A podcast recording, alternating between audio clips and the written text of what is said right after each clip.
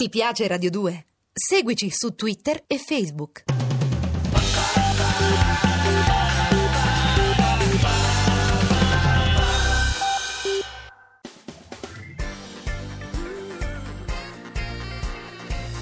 Radio 2 è davvero imbarazzata nel presentare Così parlò Zap Mangusta, storia della filosofia liofilizzata in pillole per uso strettamente personale.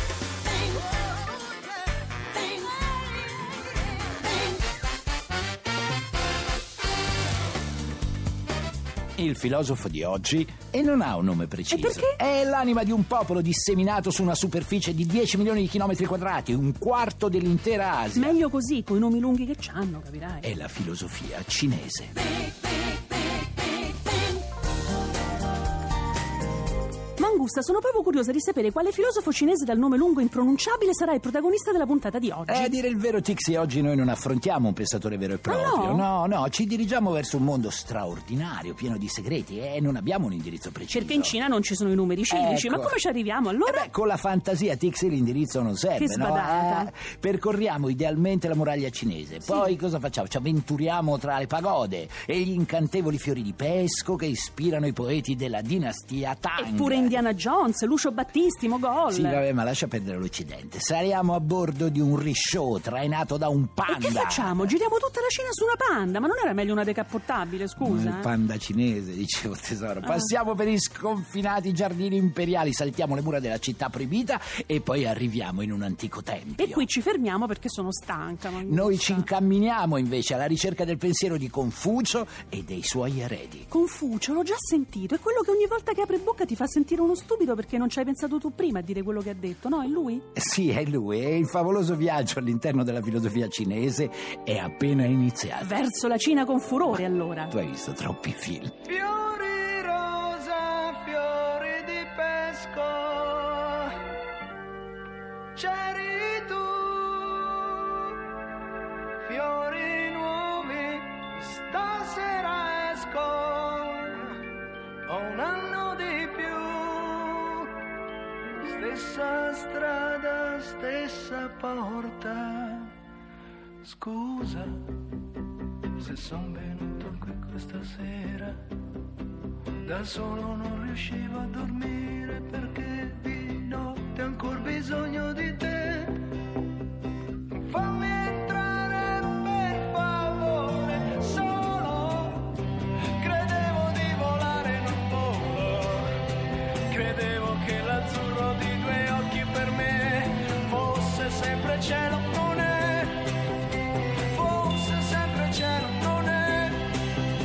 Sai, Mangusta, che io conosco più di quello che tu pensi sulla filosofia cinese? Davvero, Tixi? Perché io non penso niente. A parte sul che ho libro. visto tutti i film di Kung Fu. Eh. Ah, e ti pareva. Poi- E poi una volta a Venezia ho conosciuto un maestro cinese di Tao e ci sono uscita a cena. I maestri cinesi sono sempre saggi, imperturbabili e insegnano a controllare la forza interiore che nei film, ma solo nei film, ci permette di sconfiggere i trafficanti di droga. Il mio assomigliava al maestro di Kill Bill, quello che insegna i colpi a Uma Thurman, ad esempio. Che era giapponese. E però. un po' anche a quello di Karate Kid. Che era giapponese anche lui. Eh, Pure. Sì, ma il discorso che ci interessa non è stabilire se i maestri dei film d'arti marziali so- sono cinesi o giapponesi. Ah, ecco, e qual è? Eh, L'Occidente è riuscito a strumentalizzare pure i vecchi saggi orientali, trasformandoli in icone sempre uguali da inserire nei vari film di Bruce Lee o di Van Damme. Carino Eh, Van Damme. eh, forse qualche anno fa. Però adesso allontaniamoci da questi cliché Sì. creati apposta per il cinema e scopriamo il pensiero meraviglioso che si nasconde dietro la filosofia cinese. E scopriamolo, vediamo questo pensiero nudo. Eh, nudo. Everybody was kung fu fighting. Those kids were fast as lightning. In fact, it was a little bit frightening. But they fought with expert timing. There were funky Chinamen from funky Chinatown. They were chopping them up, they were chopping them down. It's an ancient Chinese art, and everybody knew their part. From a fainting to a slip, and a kicking from the hip. Everybody was kung fu fighting.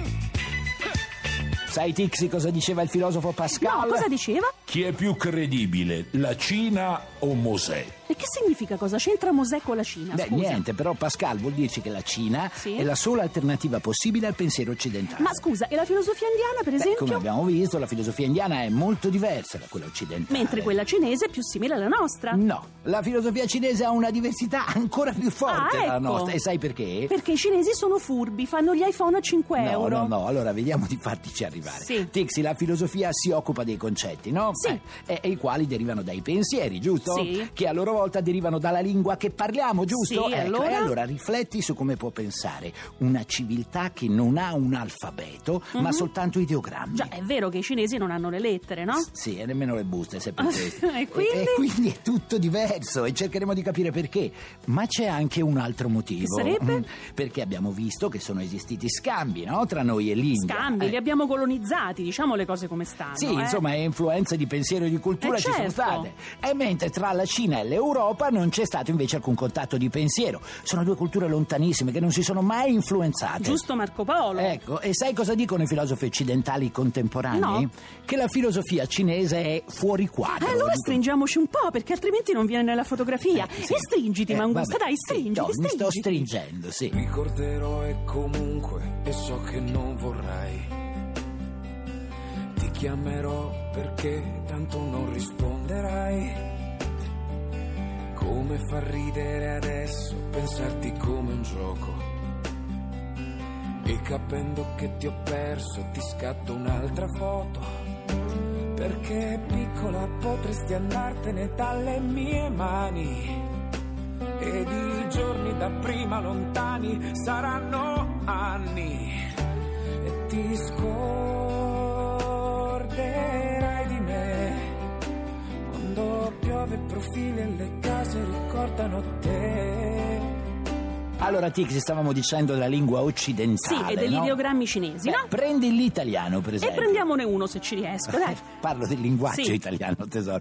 Il discorso si articola partendo da un soggetto. Certo, Ecco, sì. Poi c'è un verbo che si riferisce al soggetto e poi ci sono i vari complementi, Sì, no? sì. Ecco, questo sistema, dice qualcuno, ha favorito una tradizione intellettuale di tipo metafisico. Cioè, che cavolo vuoi dire questo? Allora, semplice, il fatto che quando parliamo noi Sì. ci riferiamo sempre a un soggetto, a una sostanza precisa. E allora? E beh, questo favorisce il nostro pensiero intorno a una figura centrale, dalla quale poi dipende tutto il resto. Mhm. Ma davvero? Eh beh, se ci pensi. E invece è la così. lingua cinese no? La lingua cinese non ha queste caratteristiche, è una relazione tra simboli in cui nessun simbolo ha una posizione preminente. E quindi? È ragion per cui non- non ha mai stimolato il pensiero metafisico, ma soltanto un pensiero di relazione. Urge Eh, esempio, Mangusta, scusa. allora, per eh. esempio, il pensiero cinese non si è mai chiesto chi è Dio. Ah. Eh, e nemmeno che cos'è la sostanza E prima. allora che si chiede? Semplicemente com'è più giusto vivere. Ah. Com'è giusto amministrare un paese. Eh, l'unico piano che esiste è Sì. quello naturale, quello in cui l'uomo interagisce con i propri simili. E vallo a dire a Giovanni Allevi che quello è l'unico piano che esiste. Sembra che invece adesso esista solo il suo di piano. Invece io preferisco Bollani, lo Sì, ma sai? piano nel senso esistenziale, dicevo Ah. Tixi.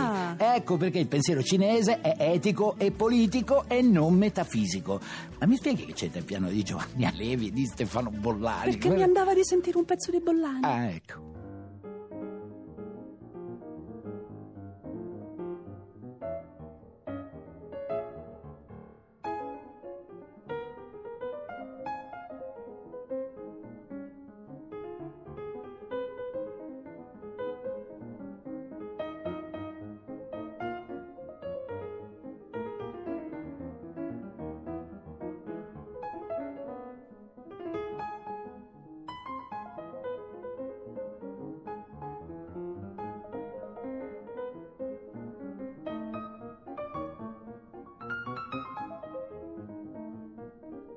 E allora, Mangusta, oltre a Bruce Lee e ai ristoranti cinesi, no? Ma chi incontreremo durante questo viaggio del pensiero in Cina? Anzitutto incontreremo Confucio. Oh, e poi? E poi i grandi strateghi militari che hanno parlato dell'arte della guerra. Mm. E poi l'oracolo dell'I Ching. L'oracolo dell'I66? Beh, sì, 166. E il Tao anche incontreremo. Ah, quello di Tsetung. Eh, quello è il Mao, tesoro. Ah, il il Tao è Mao. una filosofia, Ah. quello è Mao. eh. È, è il più famoso di molti simboli che rappresentano la suprema polarità e che sono chiamati Taici tu. Tacci tua, Ma no, semmai. no, incontreremo l'alchimia cinese, tesoro. Sì? Lao Tzu anche, finalmente, Oh. poi dopo Mao Zedong. E magari mi dirai anche perché i cinesi hanno gli occhi a mandorla e non dicono lei. E Eh, quello te lo posso dire subito, gli occhi a mandorla sono un tratto tipico delle popolazioni che abitano le zone fredde e aride, Cioè? si dice che sia un carattere frutto dell'adattamento dell'uomo all'ambiente, che serve a proteggere, eh, pensaci, l'occhio dal freddo. hai Figurati, capito? io Lo pensavo chiudi. fosse perché mangiano troppo pollo alle Ma mandorle. che c'entra il pollo alle mandorle? Ma lo vedi quanti luoghi comuni dobbiamo sfatare? Però che Tixi? mangiano con le bacchette, è vero, Sì, eh? quello è vero, però ultimamente si trovano anche loro meglio con le forchette. Lo vedi Eh, l'incrocio di eh, culture? Eh, sì. Mica me lo dice però perché la R gli manca. eh, è ammosa. Ne parleremo domani di questo, alle 15 come sempre, naturalmente su Radio 2. Mi raccomando, nel frattempo, belle teste. Godetevi la vita.